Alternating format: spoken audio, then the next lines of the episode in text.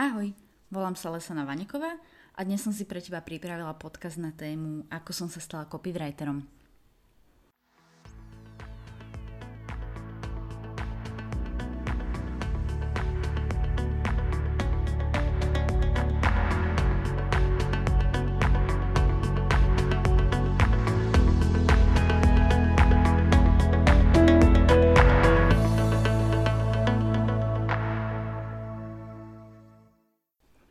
V poslednej dobe sa ma mnoho ľudí pýta, ako som sa stala copywriterom. Popravde nešla som za tým účelovo a ono to prišlo tak samo. Keďže som sa v tejto sfére vôbec nepohybovala, poriadne som o copywritingu ani nepočula. V online svete ako takom som sa pohybovala iba v zmysle surfovania po internete a posledné roky som tvorila aj vlastné weby, ale to som mala iba ako také hobby. Práve to, že ma zaujímala tvorba webov, ma priviedlo k Rolandovi Vojkovskému z Vojkovsky.sk. Možno ho poznáš. Roland mal vtedy výborný blog o blogovaní, kde sa snažil ostatným ľuďom ukázať, ako si vytvoriť vlastnú webovú stránku, s tým, že ak by na to nemali čas alebo chuť, tak by sa mohli obrátiť priamo na neho. Jeho blog mi pomohol v mnohých veciach, čo sa týka webu, a nakoľko som jeden z tých ľudí, ktorí, keď sa im niečo páči, tak to dajú aj najavo, rozhodla som sa Rolandovi napísať mail, kde som mu poďakovala za jeho rady a potom sme ostali v kontakte. Veril by si, že už je to 3 roky? Práve v júni 2016 sme sa totiž spoznali.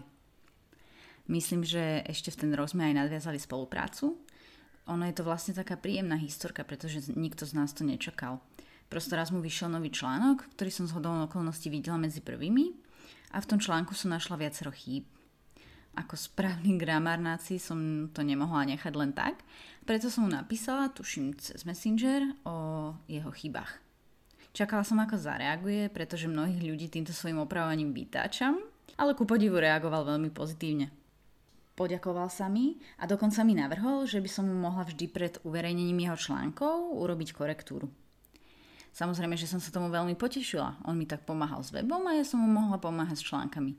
Časom mi navrhol, či nechcem začať písať články aj pre jeho klientov, čo som sa spočiatku bála, no moje články sa páčili nielen Rolandovi, ale aj im. Takže mi dával čoraz viac práce a ja som bola rada. Dokonca som sa cez neho dostala aj ku korektúre knihy Ľubej Urika Láska k aziatkem. Celkovo som mala pri Rolandovi kopec možností, ako sa zdokonaliť a hlavne výbornú spätnú väzbu, nielen od neho, ale aj od jeho klientov. A toto je podľa mňa jeden z tých kľúčových bodov, prečo som sa dostala, kam som sa dostala. Keďže sa mi začalo dariť, povedala som si, že to už nechcem robiť cez ja spravím a začala som uvažovať nad živnosťou, lenže bolo tu priveľa otáznikov.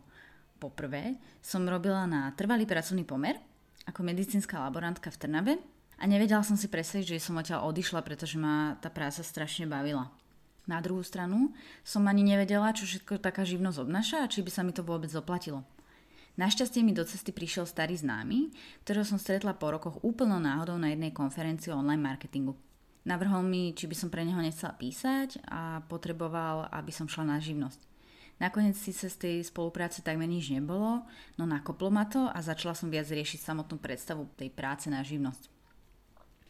Približne mesiac či 2 som sa snažila zistiť si čo najviac informácií o tom, čo ma ako živnostníka čaká a rozmýšľala som, či dať v práci výpoveď. Vytvorila som si web stránku, ale najskôr pod inou doménou, ako poznáš teraz, a začala sa zviditeľňovať v online prostredí. Stále som však nevedela, ako začať. Bála som sa ísť rovno do živnosti a tak som si nechala prácu laborantky a popri tom si rozbiehala živnosť. Presne od 1. januára 2018, keďže mám rada čísla, som sa tak stala živnostníkom popri zamestnaní a pustila sa do realizácie svojho sna. Mať ale 2 práce som zvládala vlastne presne 10 mesiacov. Už po pol roku som však cítila, že to nie je v poriadku, pretože vstávať o 6, od 7 do 4 byť v labáku a potom do večera pracovať, to sa spolu so starostlivosťou o domácnosť, o rodinu, o priateľov a mať nejaké koničky, to sa prosto nedalo stíhať. Doteraz neviem, ako som to zvládla, no približne v 8 mesiaci sa to začalo prejavovať na mojom zdravotnom stave. To už som si povedala dosť a podala som radšej výpoveď. Od 1. novembra 2018 som tak ostala iba na živnosť a začala som život freelancera. Poviem ti, nebolo to pre mňa ľahké. Od mala som sa hrávala so skúmavkami a takisto som rada čítala a ešte radšej písala. Približne o 12 som sa venovala tvorbe poézie, postupom času som prešla aj na prózu a vždy som chcela byť buď lekárkou alebo spisovateľkou. Keď to tak zhodnotím, tých 10 mesiacov bolo síce naozaj ťažkých, no zároveň krásnych. Robila som presne to, čo som vždy chcela a splnila som si tak svoje sny. Aj keď nie som lekárkou ani spisovateľkou v právom slova zmysle, robila som a aj robím to, čo som vždy chcela.